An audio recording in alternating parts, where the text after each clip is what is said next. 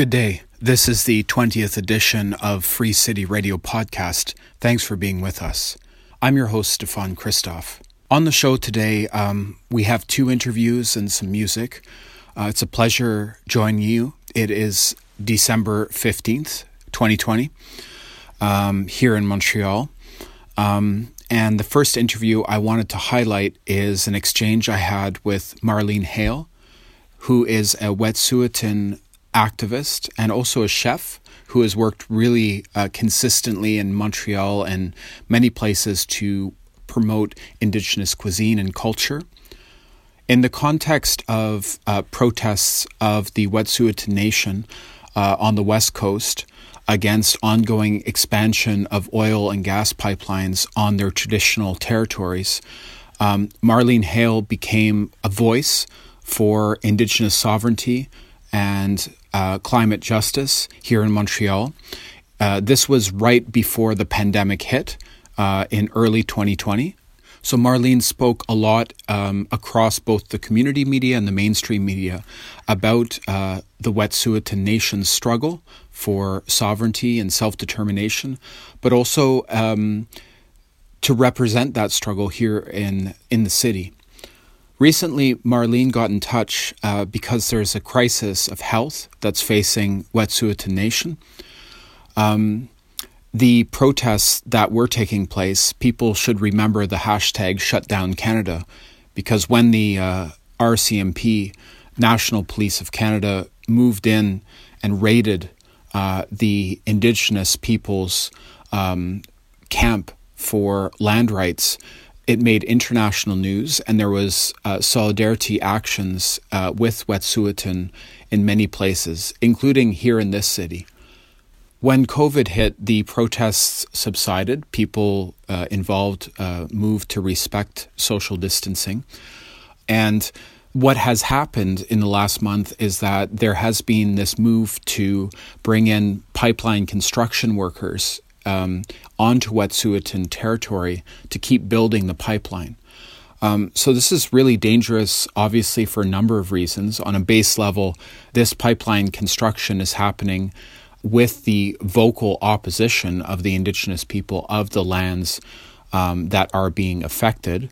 Um, this, of course, is not new. This is um, a historical reality in Canada in terms of resource extraction uh, taking place without the respect for the voices of the indigenous people of these lands, of these territories, of Turtle Island. So that is the baseline. Another thing that is happening, um, Wet'suwet'en Nation is relatively uh, far from any major urban center, and a lot of the pipeline workers have been bringing in uh, COVID 19. Uh, so the pandemic now is starting to affect Wet'suwet'en Nation in a more serious way. And this is directly as a result of the pipeline. This is the message that um, community members in Wet'suwet'en Nation and leaders of the protest have been voicing over the last weeks in December 2020. So I spoke with Marlene Hale of Wet'suwet'en Nation, uh, who's here in Montreal, about this whole context, the situation, and what has been happening recently. So let's go to the interview. Yes, uh, Stefan, I think one of the, the more critical issues that we have of the of the Wet'suwet'en Nation, the Unistoten Wet'suwet'en, uh, as of last year, we all know before the uh, the shutdown of COVID, was to shut down Canada. It was on. It was incredibly worldwide known where what was happening in the in our territory since the COVID, this has been now just almost in, in 10 months. And uh, the, the first shutdown we had was awesome. We, we had closed the community. Everybody was, uh, was doing very good. The second one was not because at that time, the, the first one, they were just apparently building the man camps in three different areas in the, around surrounding the Wet'suwet'en and in the near Unistoten and uh, since then, uh, the second turnaround as of uh, starting uh, November the 19th, and there started uh, being a COVID outbreak in our community of Witset. From the 23rd, it went to, it, it developed into 41 people. And these, these are people coming from the man camps of, of the Wet'suwet'en area into our community of Witset. And as we all know, that one of the, the most critical things is hospitals. The closest one is they have a, the hospital in Smithers, but it's not equipped for COVID.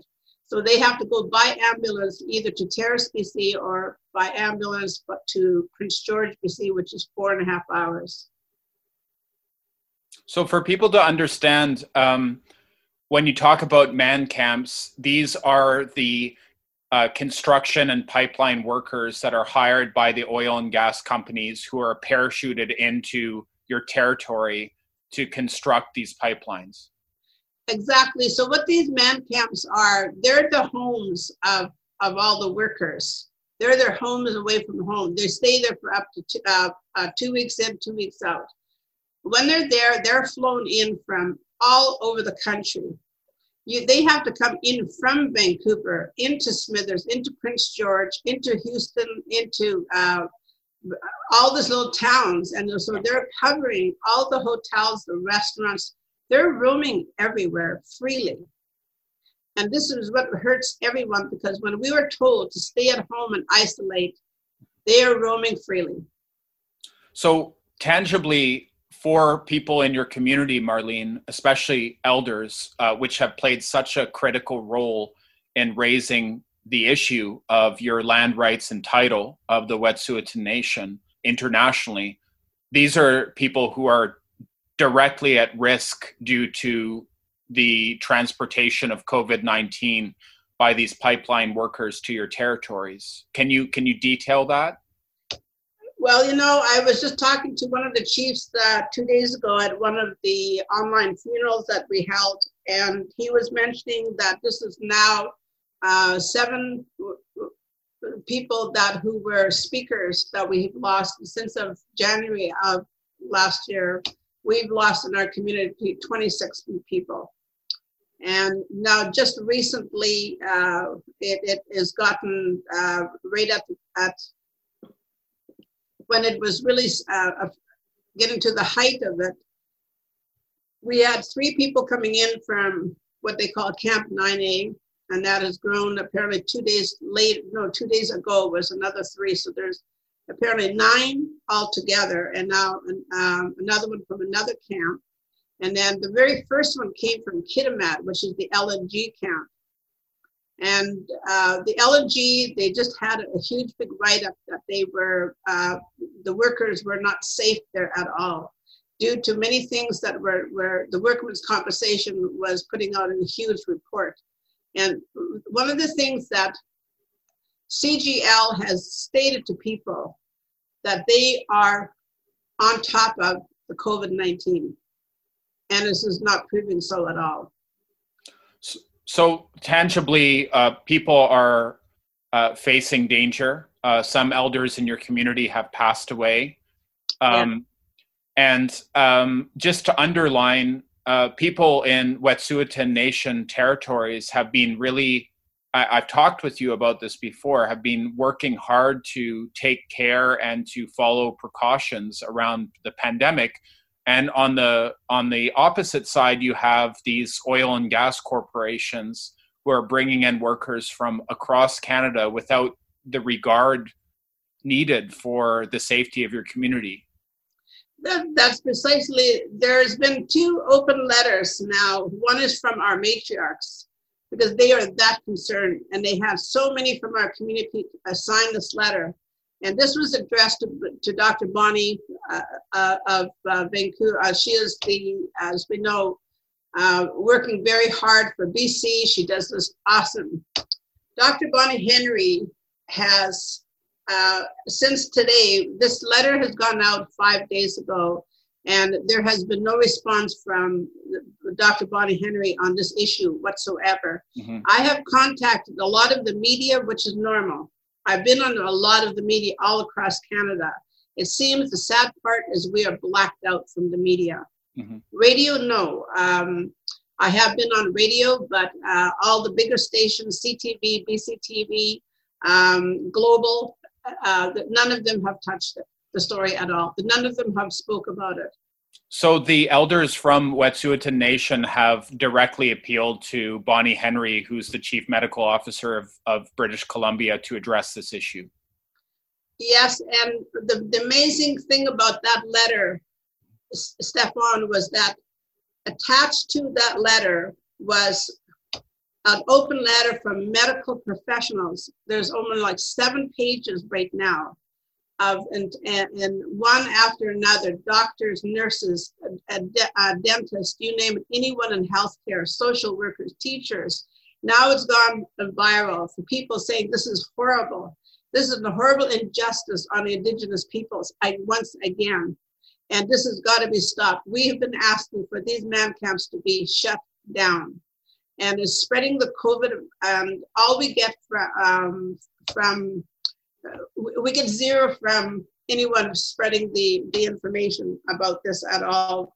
And you know, the role and duty, duty to me of all the media has always been, you know, their mandate is to inform people their mandate is to you know to, to make sure that the stories are out there focusing on on the entire uh, response of the covid-19 mm-hmm. and there is you know that has been totally injustice to us so Mar- marlene um, just to um, highlight this critical issue um, and to sort of conclude um, the Wet'suwet'en Nation continues to oppose the construction of these pipelines on traditional lands. This has not been resolved.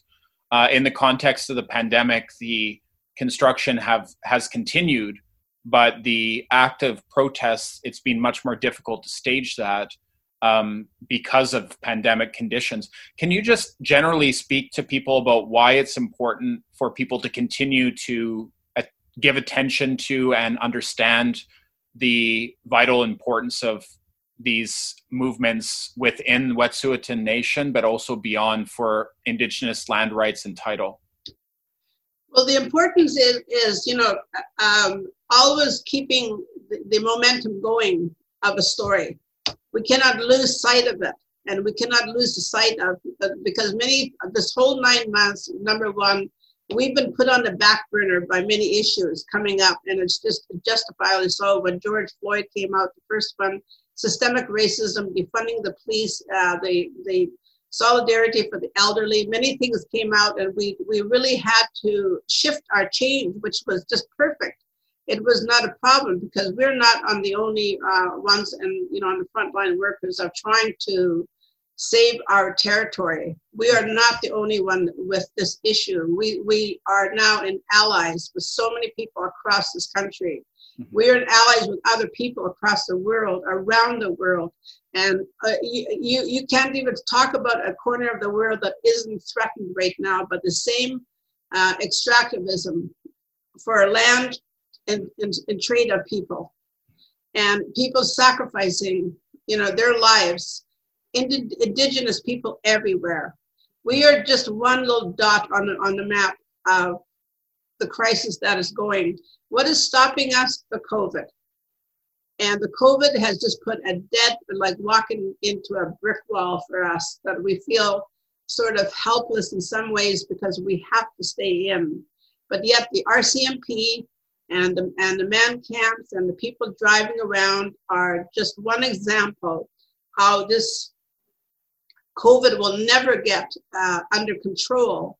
If there's outbreaks in our community, it's only going to get worse. That was Marlene Hale of the Wet'suwet'en Nation, giving some context and background on the health emergency facing Wet'suwet'en Nation right now in the context of the pipeline workers bringing in COVID 19 uh, to the Indigenous community.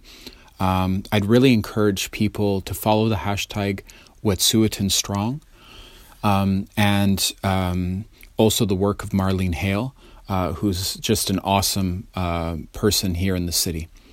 This is Free City Radio. Thanks for being with us. This is the 20th edition of the podcast. I'm your host, Stefan Christoff.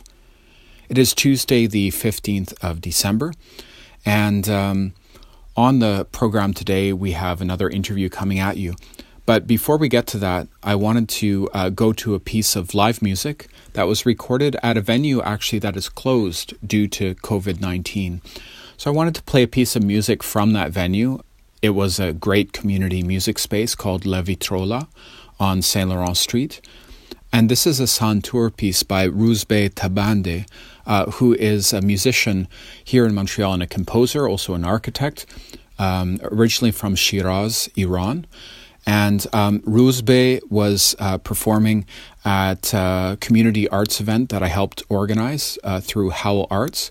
And this is just a beautiful Santur set. So I wanted to feature it here on uh, Free City Radio. And thank you to Rouzbeh for agreeing to feature your beautiful music here on the podcast.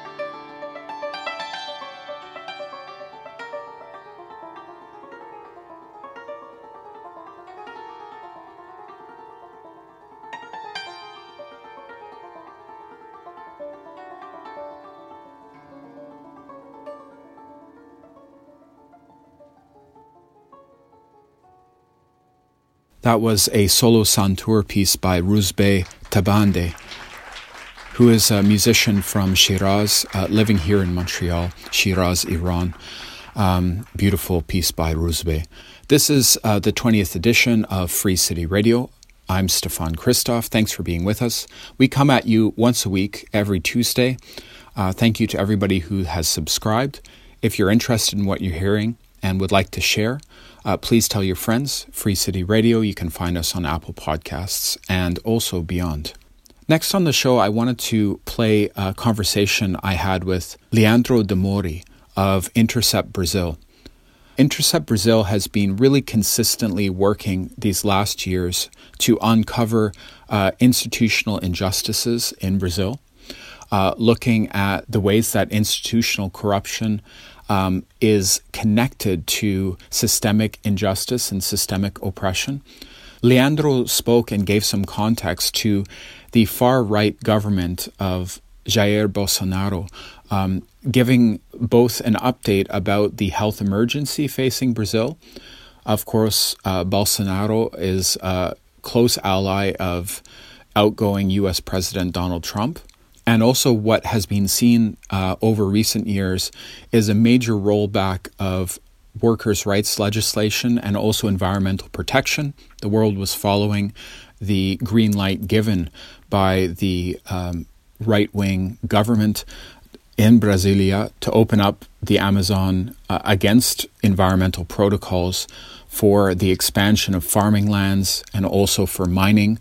Uh, this has been protested significantly by indigenous people uh, in the region and has been protested internationally, of course. So, this is the conversation I had with Leandro Demori from Intercept Brazil. My name is Leandro Demori. I'm the executive, executive editor, editor of the Intercept Brazil here in Brazil, Rio de Janeiro. And uh, I'm working with uh, the Intercept for three years. Um, in fact, three years in January 2021 and we are covering in this time the Brazilian politics and the the the militias even Rio de Janeiro and the Bolsonaro government basically. So the Intercept has really uh, made an effort to detail the ways that um, the political populist right wing movement around Bolsonaro has uh, really manipulated um, both people economically, but also used, uh, as you've mentioned, uh, paramilitary style forces. This is an issue that is not really covered in uh, the mainstream media here around Bolsonaro. Simply, he's compared to Trump and he's described as a populist, but there's not a lot of substance. If you could detail a few key issues that you feel the international press is missing in their coverage yeah, there are differences between Trump and Bolsonaro, even between Bolsonaro and Matteo Salvini in Italy, or Bolsonaro and Viktor Orban in Poland, or this this kind of new new populists uh, for from the from the far right bank, right? Because Bolsonaro, he's not he was not uh, a national leader first. He was not even people even know didn't know Bolsonaro since two or three years ago uh, Bolsonaro surfed in a new wave of non-political and anti-political wave here in Brazil, created by the Operation Car Wash.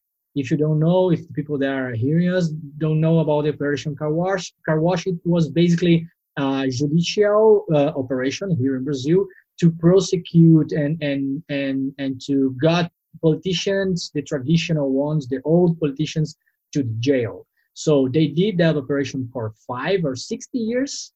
And the result was okay, some of the old politicians are now in jail.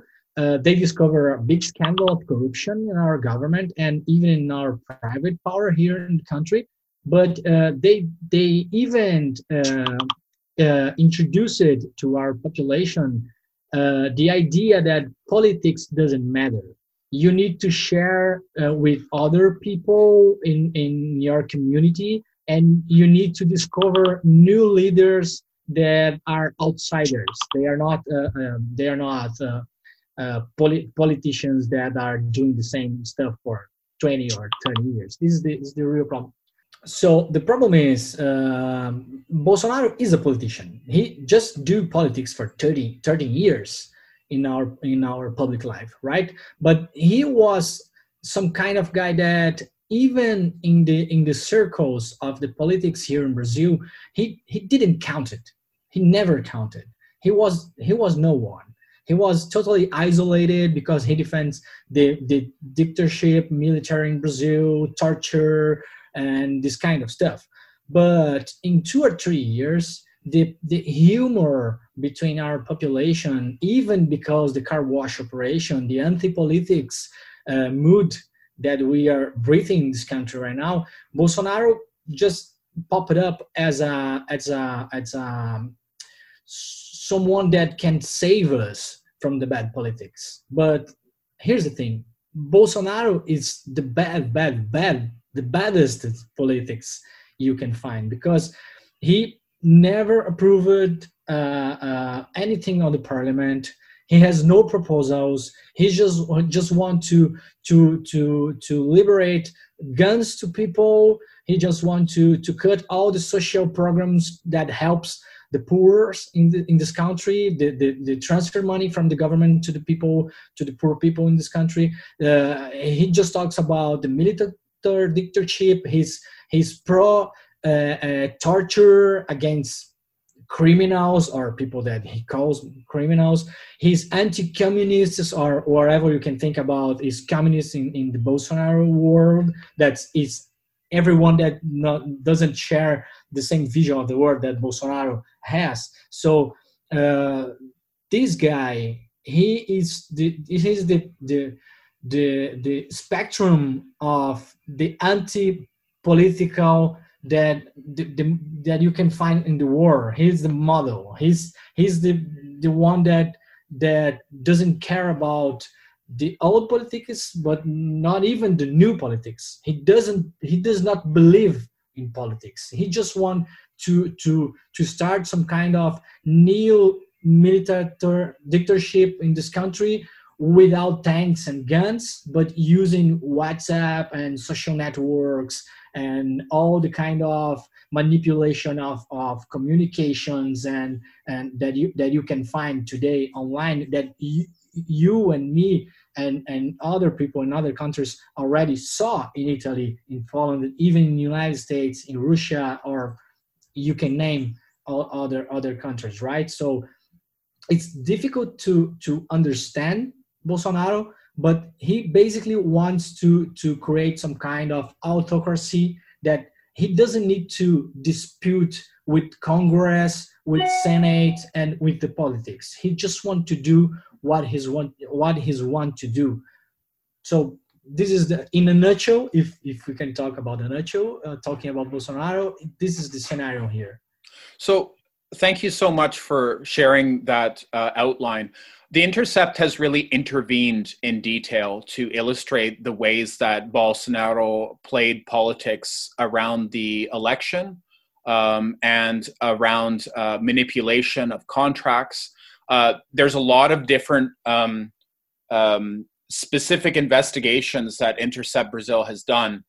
Um, but I would just ask you um, maybe to highlight one that you feel is very important and also the role that the Intercept is trying to play within the media landscape of, of Brazil and, and how that's going for you? Yeah. So we, we investigated in, the last two years, uh, I think basically two strings. One of them is the manipulation using WhatsApp. And so they, they created, they have some kind of hate that we, we call in Brazil hate cabinet. So it's, it's the Bolsonaro's son and, and four or five uh, uh, staffers from the Bolsonaro staff in Brazil, official ones, paid by public money. They created this kind of, of uh, hate cabinet, the cabinet of hate. So what they did, they create hoaxes, right? They create uh, uh, fake news or false claims, and they use WhatsApp mainly to distribute this kind of content. So the people in Brazil uh, you may know that we, we don't have we don't have a strong media literacy in our schools or, in our education system. So people here part of, of the people in Brazil didn't can't read and understand uh, a, a, a low complex kind of text of article. So we're talking about maybe uh, 30 or 35% of people here in this country that you need to communicate with them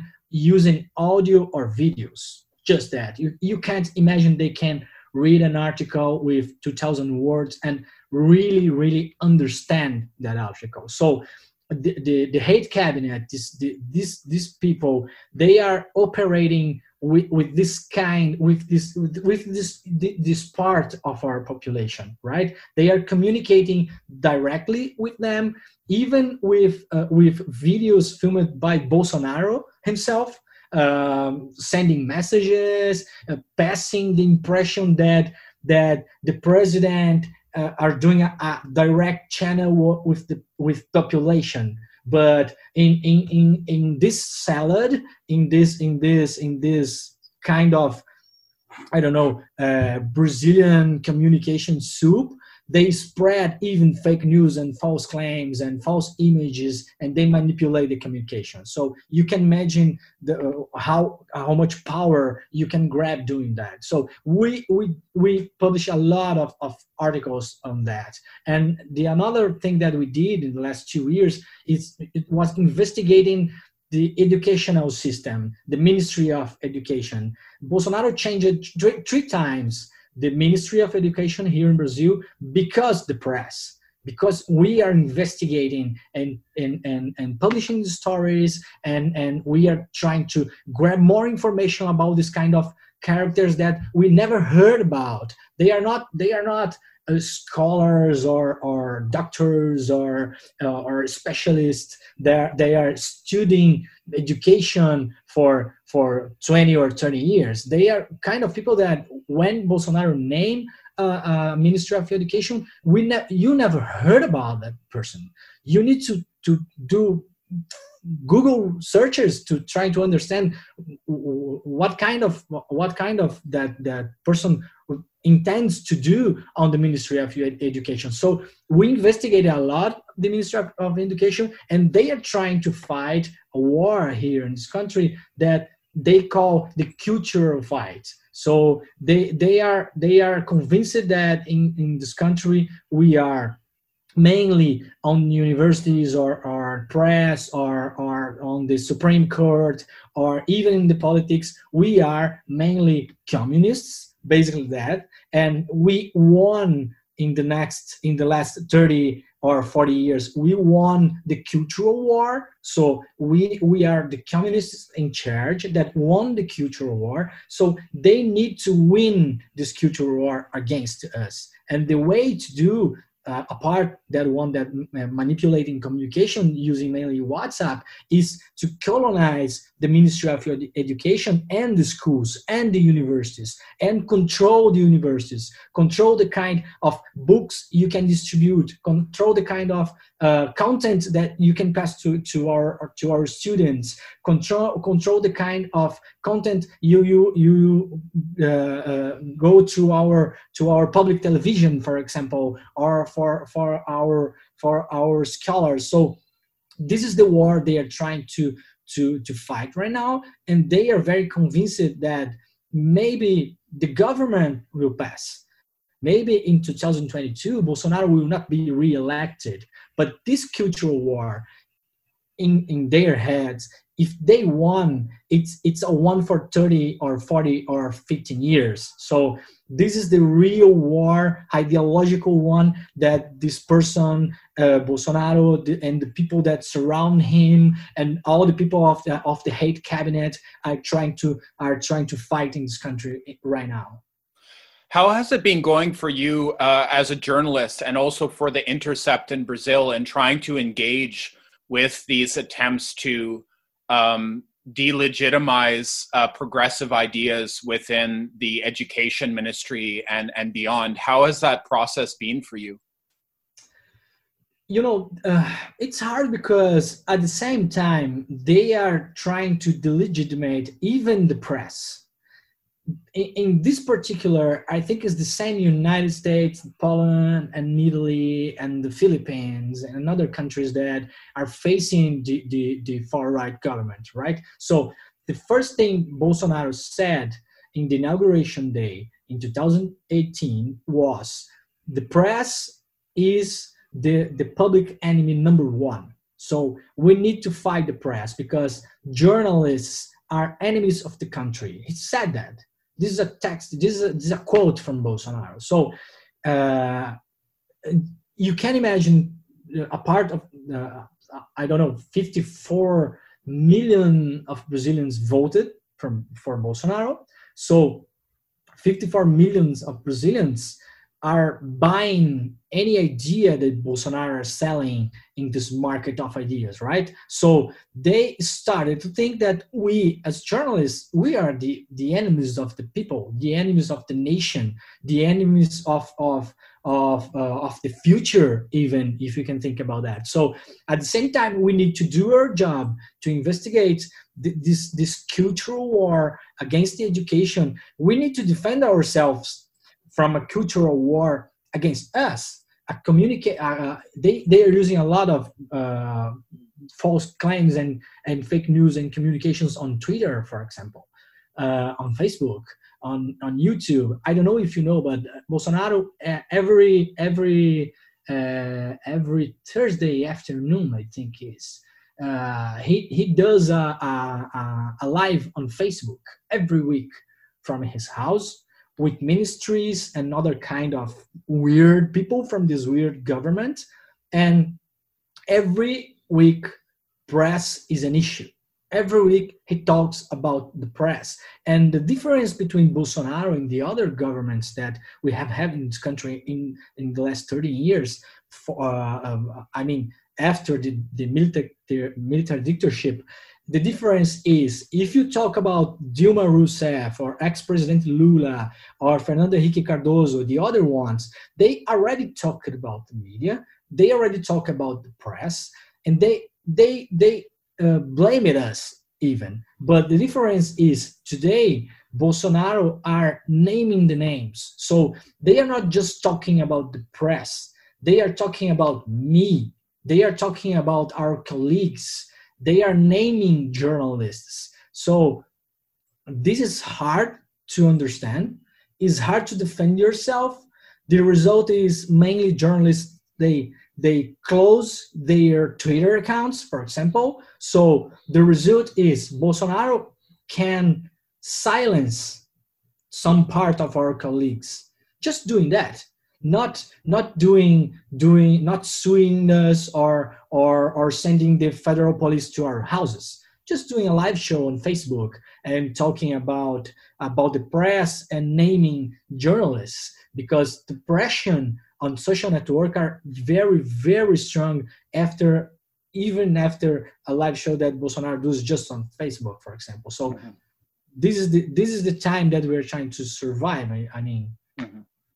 Well, it seems then the issue is not actually addressing the critiques of the press. For example, uh, The Intercept, but also even more mainstream media outlets in Brazil have addressed the huge failings of the government uh, around the pandemic, especially for um, communities that already experience systemic marginalization, economic oppression.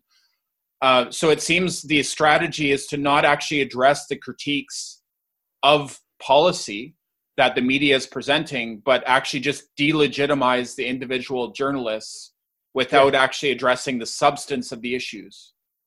Yeah, it's the same that we have had in, in, in the war in the, in the last, I mean, in the last century. You need to attack the messenger, right? This is the this is the strategy. It, it's clear, but uh, but I insist. Ten or fifteen years ago, I'm journalist um, since since 1998, right?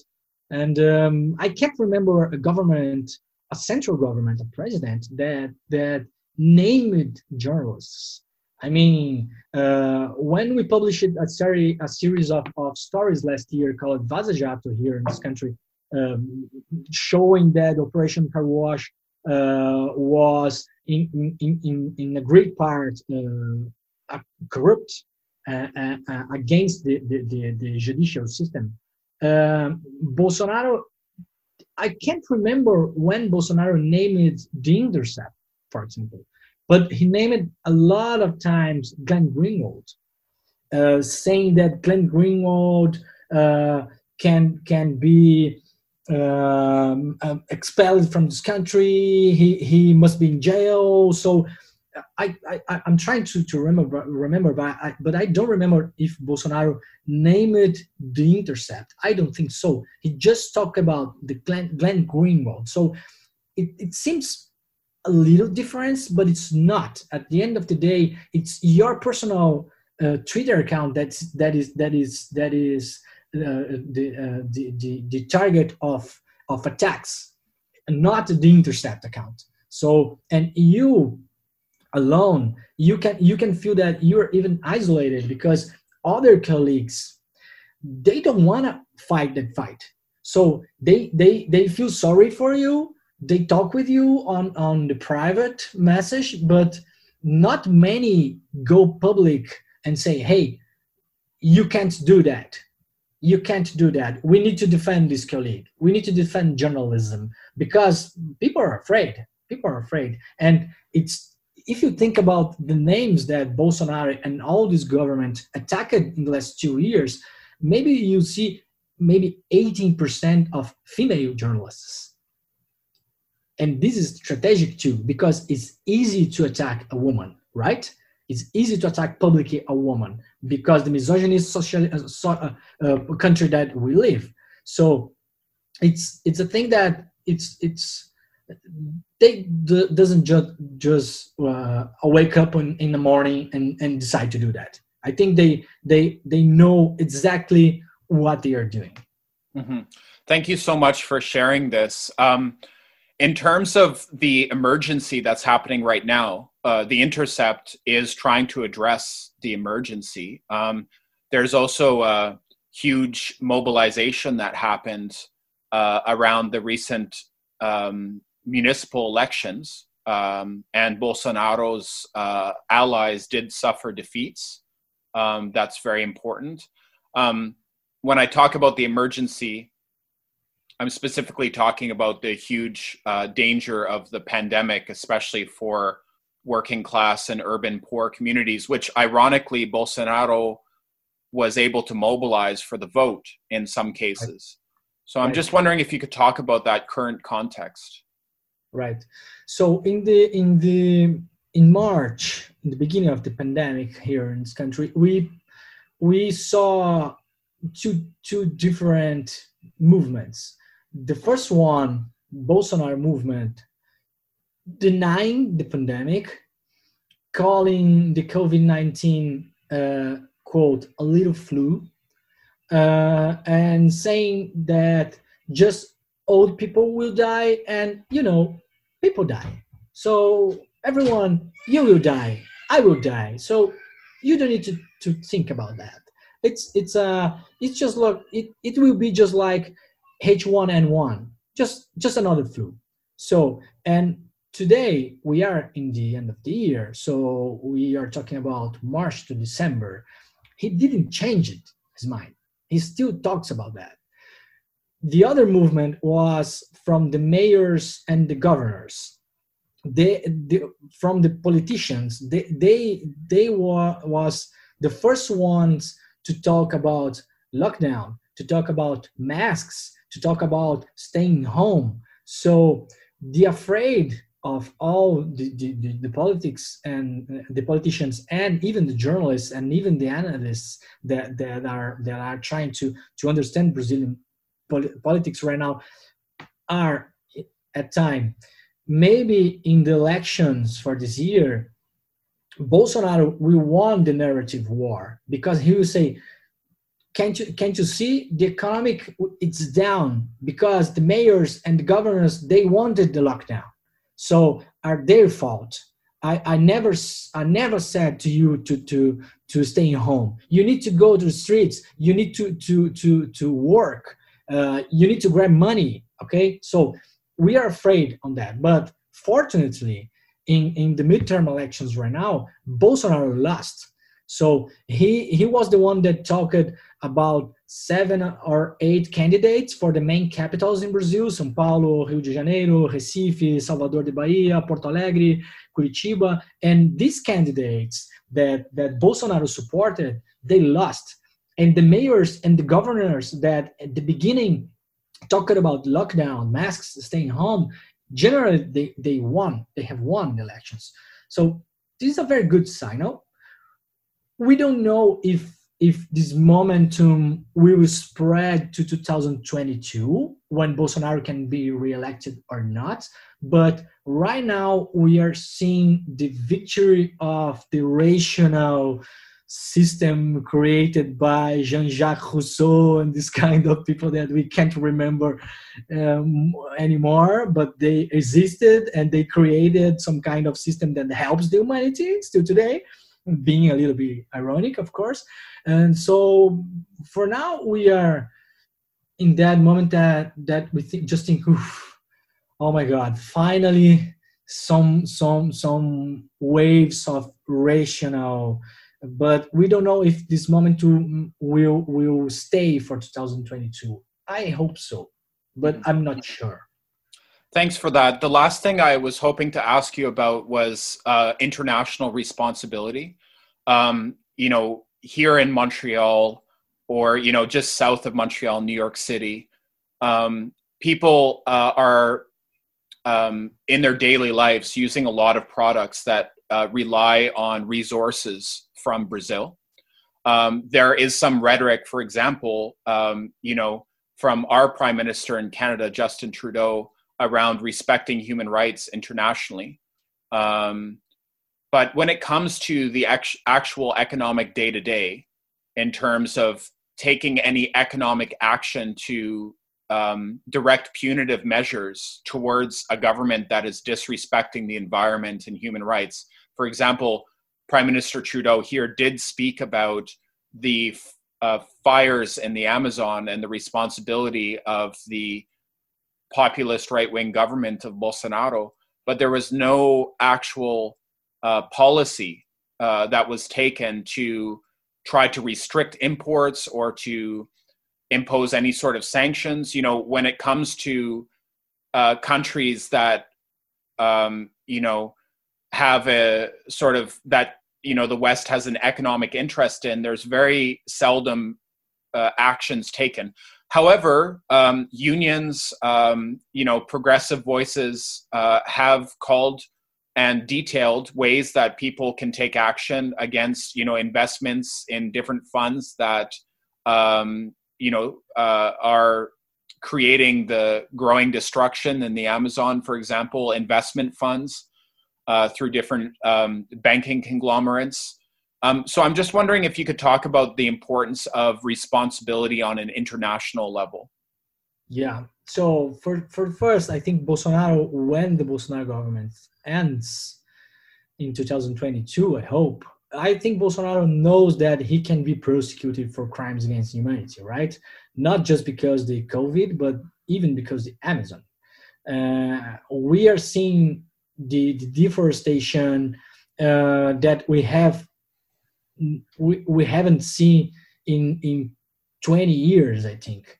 It's accelerated uh, process of deforestation basically to to to cattle basically to create cattle.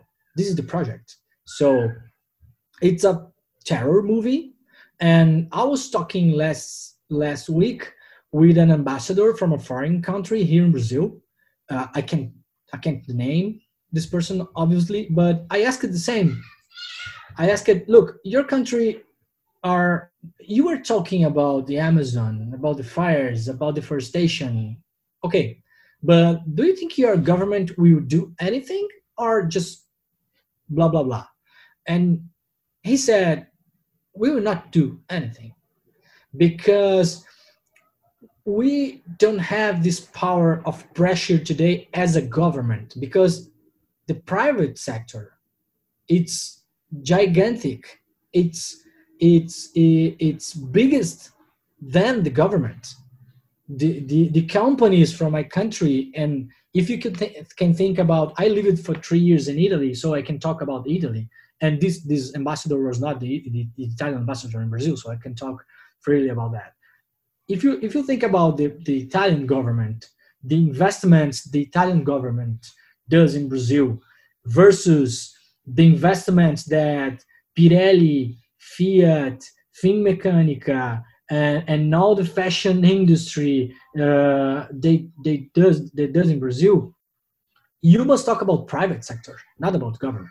So uh, the way maybe we need to think about this uh, in other countries that are buying products uh, from Amazon is you need to talk to people to try to to to not buying that kind of product. So if you are living in italy if, if you are living in canada if you're living in the united states you have three options of meat for example in europe the, the, the, most appreciated is the argentinian the second one is the uruguayan and the third one is brazilian.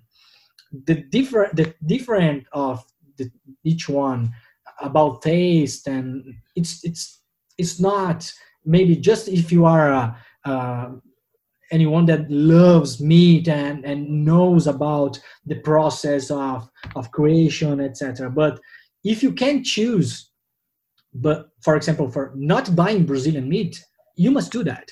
And but this depends on on the on the the the, polit- the local politicians the social movements. You you know and it's a it's a medium slash long term range project.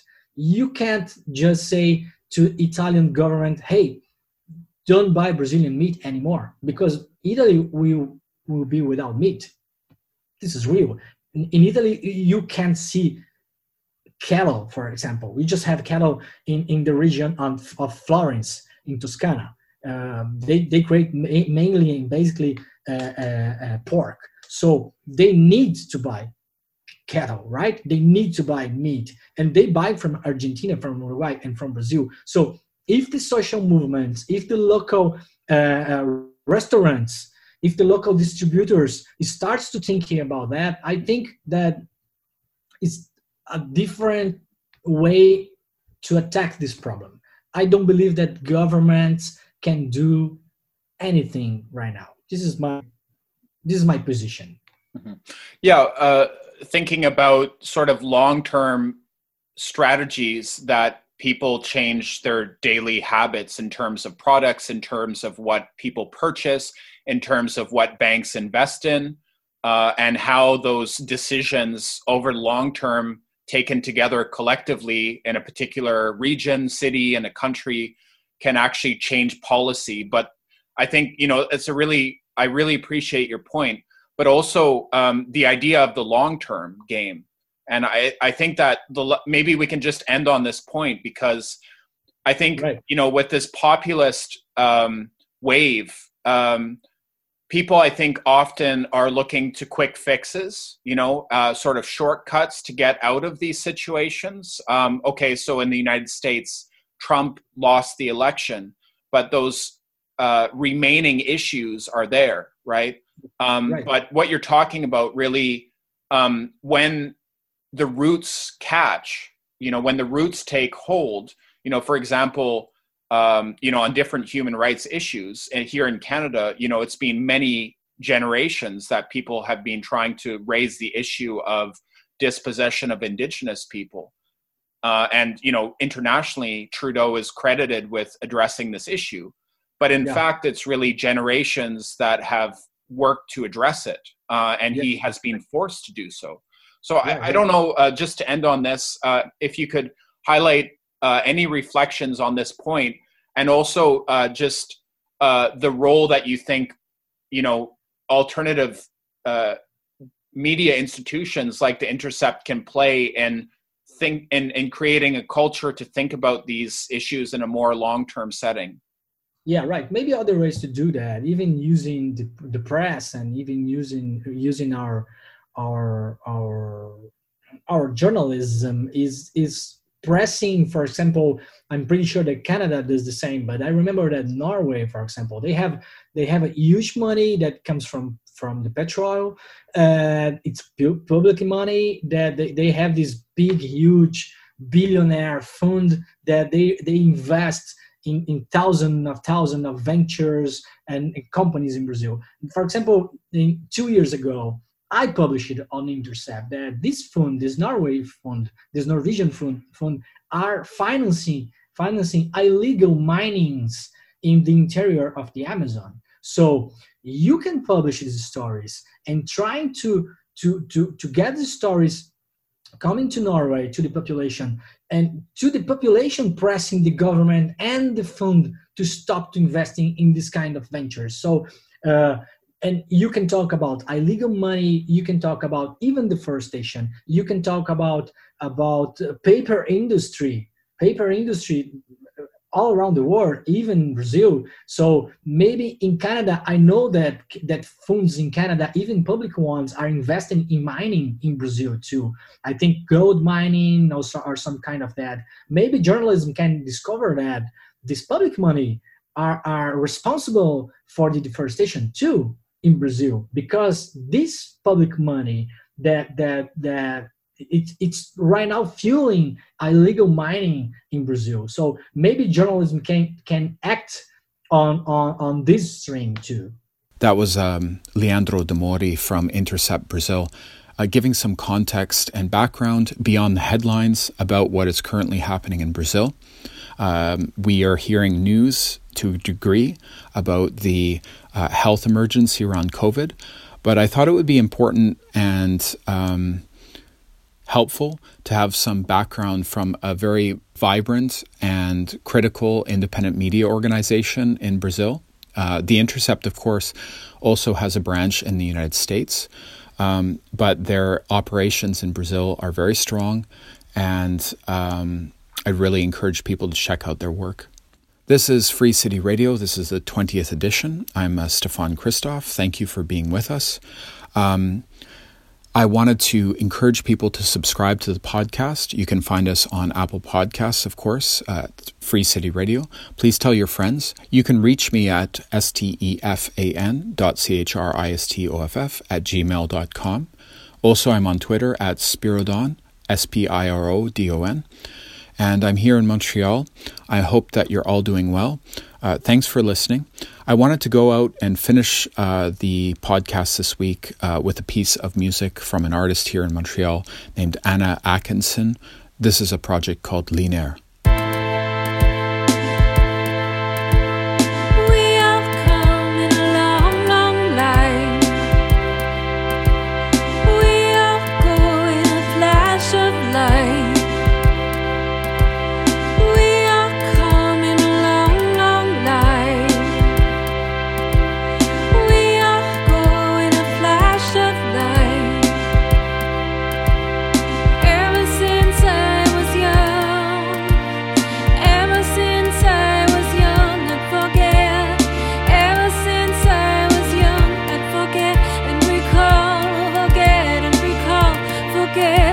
because